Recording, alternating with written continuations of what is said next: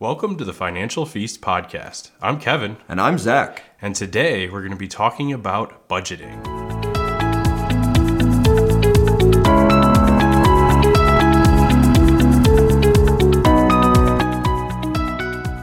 So it's February, which right now means that most of Americans are starting to possibly fall off of their New Year's resolutions. Yeah, I'm sure. I, I always hear probably about this time that gym rates of people who are consistently going to the gym Yes. just plummet. oh, yes. I, I can only imagine, and I would probably be one of them, unfortunately. yeah, that's why I don't make those resolutions to go to the gym because I don't want to fail on my resolutions. Did you know, though, that many Americans make a financial New Year's resolution? I did. So we actually, before we did this, we actually looked at a study. There was a recent Experian study, and of all the people that they interviewed for this study, they came up with three major goals financially that people have. Number one was save more for retirement and general savings. That's a great goal. I have that goal myself. Yeah. Two was create a personal budget, which is what we're going to be talking about today. And then number three was get out of debt, which once again, great goal to have. I Yeah. think they're Yeah. all very good quality things people should be shooting for. Yes, for sure. And when people say budget, that's kind of a big word that a lot of people don't like, right? Yeah, yeah. People definitely have a negative view, a negative connotation of budgeting. Yeah. So, what is a way that you have helped kind of overcome your people that you work with when it comes to the word budget? Like, how do you help people focus on a budget? Yeah, so when I when I talk about budgeting, I think a lot of people see it as restrictive.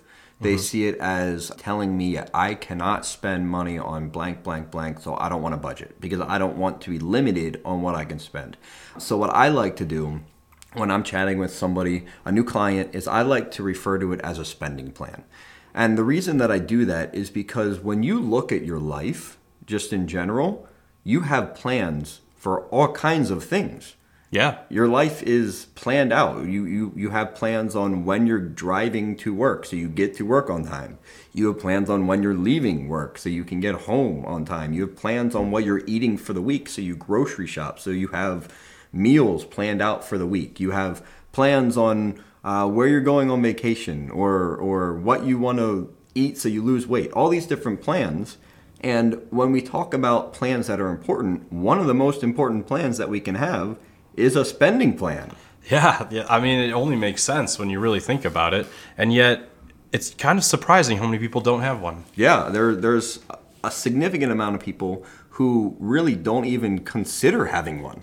Yeah, that a lot of them, it- whatever's in the checking account, so long as we have enough for the next paycheck, we're okay, and maybe they have some savings.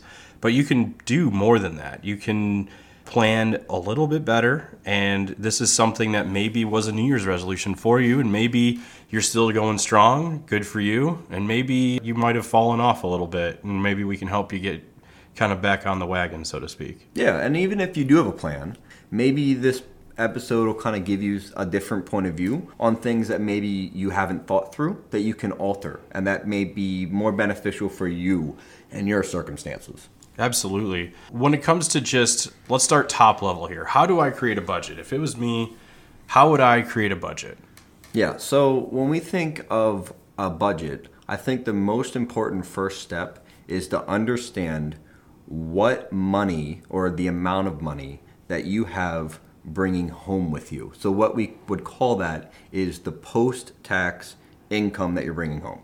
Now, Sure. why are we talking about post tax? Why, what, what's important about the post tax as opposed to pre tax for a budget? Right. So with pre tax, you're not seeing that money come into your account. The net income portion or the post tax portion is what you actually see in your bank account. Yeah. So it would be really hard to plan on money that you don't actually have coming to you because you owe it on taxes, right? Yeah. So when it comes down to that, um, making sure that you take more than a one month look, right? Because a one month might have fluctuated for a vacation or some a refrigerator died or something like that could have happened. So averaging it out over a two to three month period is a good idea. Well, and even more than that, there's a lot of different jobs that aren't consistent in their pay, right? Sure. So there could be variable incomes depending on what you're doing. If you're commission based in your in your job, Yeah. then if you have a great month of selling, you could make $10,000 in one month. And then something happens the next month where the economy crashes and whatever you're trying to sell, people aren't buying it anymore. The next month you could make $2,000. Right. You can't consistently budget off of $12,000 then because Sure. you might have really poor months. Yes, yeah, and also overtime, right? That's another thing Yeah. that a lot of people get. That you know maybe you get less hours in overtime or more, and so just averaging it out over a two to three month period is very important. If that is your situation where it might be more variable, Yeah. and once you get your income amount, then you gotta track your expenses, right? Yeah, so same with step number one when we're making our post tax income and we want to average that out. We want to do the exact same thing with our expenses, right? Mm-hmm. Because, like you said, your expenses are not going to be the same every single month. You could have a car breakdown one month and you have significantly more expenses than you would another time. You could have Christmas come up, which happens, I'm pretty sure, once a year, right? yeah. I, and you probably spent more in December than Yes. you do in, I don't know, February, right? Right. So understanding that your income may change, but your expenses also change, should really push you when you're coming up with a budget to try to figure out an average of, and we really encourage two, probably leaning toward three months of what those numbers would be, so you have a really good understanding and a good picture. Yes, for sure. And you don't want to forget about any cash expenses you may have. Maybe you pay someone to walk your dog and you do it with cash. Uh, just don't forget about any cash expenses that might fall off if you're just looking at a bank statement and checking out what your expenses might be. Yeah, because if you're if you're tracking your expenses, right, and you're skipping out on a certain section of cash expenses, let's just use that example, mm-hmm. and you're not tracking that, or there's a credit card that you're using that you forget to calculate that into your expenses, then when you come up with the information that you're going to use to have your budget, you do not have the right information. You don't have the full understanding and picture, correct picture, to give you a good quality plan going forward. So, this step is so important to make sure you take your time and make sure you get all the details. Yes, and details are very important when it comes to a budget because you, you want to try to capture everything as much as you possibly can to make it easier on you. And you know, there's different types of budgets out there.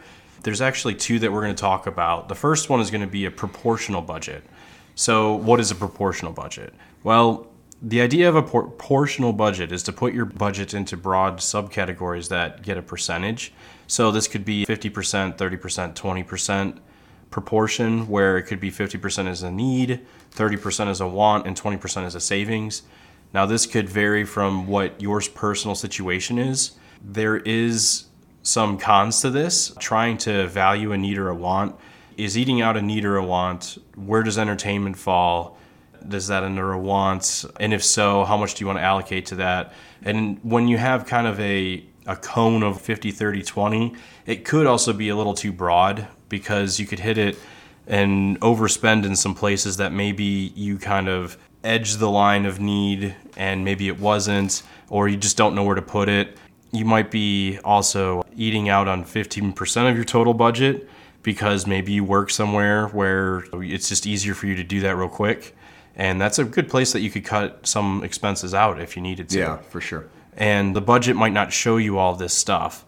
So you don't know if you're spending too much or not if you're just kind of putting it into a okay, it's a need because I'm eating because I have to eat, right? Yeah. So you might not see that in a proportional budget.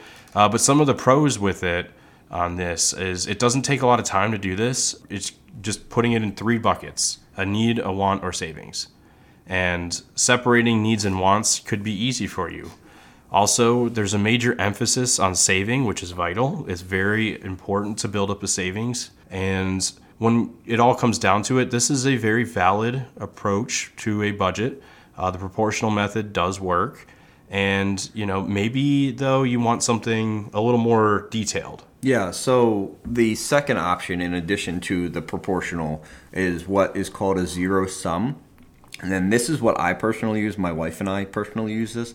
And the reason that I like this in juxtaposition to the first one is not because it's better, I think they both have their merits. But because this gives me the option of seeing where every single dollar goes to, and I really like having the complete picture. It also allows me to not overspend because I, I'm since I'm not putting it into these broad categories, I know that every single month I have hundred dollars to spend on eating out. And then since I don't have a 15% of my budget goes to food, then I'm much less tempted to overspend on my eating out category. So, a con for this is it takes a lot more work. Yeah. Because I need to track every single item in my budget and I need to categorize it, categorize every single expense to a specific category. So it, it, takes a lot more work. But the pros that I found is it helps me not be as emotional in my purchases because I have I understand where every single thing is going. So I'm not like, oh, I really, really want this and it would make me happy. I can actually see in my budget, I only have $100 left to spend this purchase is $150. I can't do that this month because I know exactly how much I have. And then it really is just very specific. I like specific. So neither one is necessarily better. When I'm working with a client, I I encourage them to see which one works for them because for some people a zero sum is too complex. Yeah. It's too much work and it's going to steer you away from a budget. And if you've tried to do a budget and this is the type of budget that you've tried to do, and you're like, I don't like budgeting because this is too much work, then try the proportional budget. Sure. Yeah. And it, and also the other thing you don't want to do is have this budget, you know, stay okay, starting the next month on the first day this budget takes effect. And then on the third day you overspent on something that maybe wasn't in a category. What you don't want to do is just throw your hands in the air and say this isn't working for me. This is too much just accept the fact that this is a, a, new pattern that you're developing, a new habit. And a new habit takes time, it takes a little bit of self discipline, and it can be hard to do when yeah. you're not used to doing it.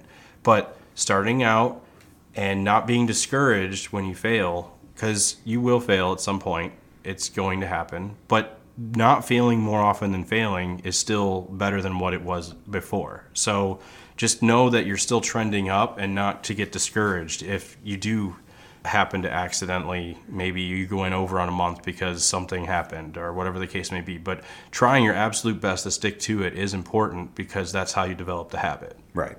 So in talking we just we just kind of explained three different ways and how to create a budget. We said your post-tax monthly income is the first step. Uh, figure out what that number is, figure out what your expenses are on an average, figure out what type of budget you want to do. And then the fourth step to creating a budget is just to be consistent right? What Kevin just kind of said is if you fall off the wagon a little bit, don't completely give up. Make sure that you're just being consistent. So, two things that might just help you out. You can use envelopes or cash or a debit card. And what these are going to do is they're actually going to allow you to have a specific amount allotted to those to those expenses and you're not going to go over budget as much with your spending because you only have a certain amount of money to use. So that's just an easy little quick little way to kind of help. And another thing too to really helps uh, is accountability. Tell someone else that you're doing it, someone that's close to you. I mean, you don't have to tell them all your money or anything, but just tell them, "Hey, I'm trying to budget. I just need you to keep me accountable." This could be a spouse, of course. That would really help. And honesty is the key here. Making sure you're honest about it and if you mess up, you mess up, but let's get back on it, right? And that's what that's what really matters. And just finding one person that can help you out is going to go so far. And honestly, when it comes down to it, when you have a spouse, for sure it should be the spouse, right? But yeah.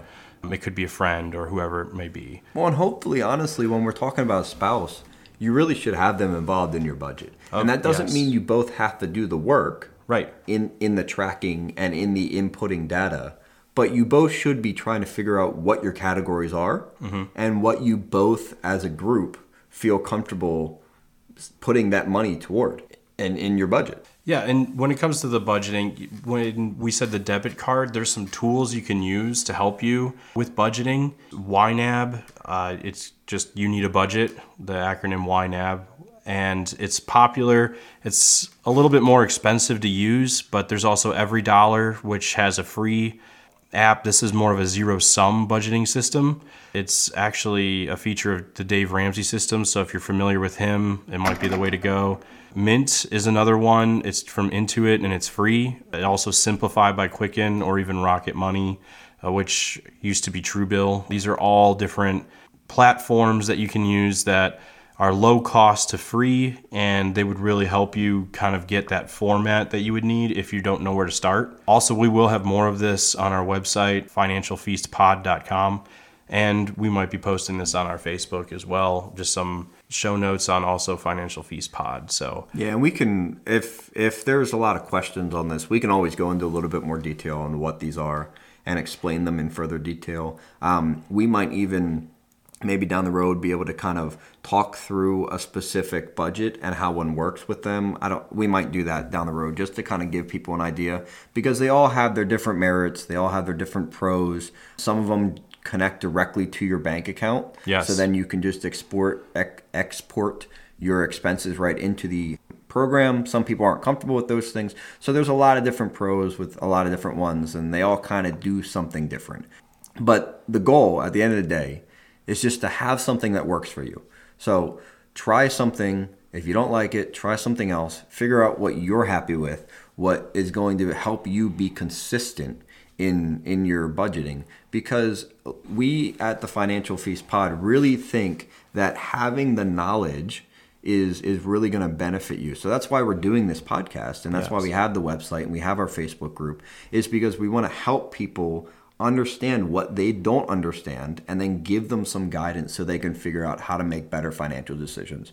And that's exactly what a budget does. Yes. It's really just a snapshot of your financial picture in a month by month basis.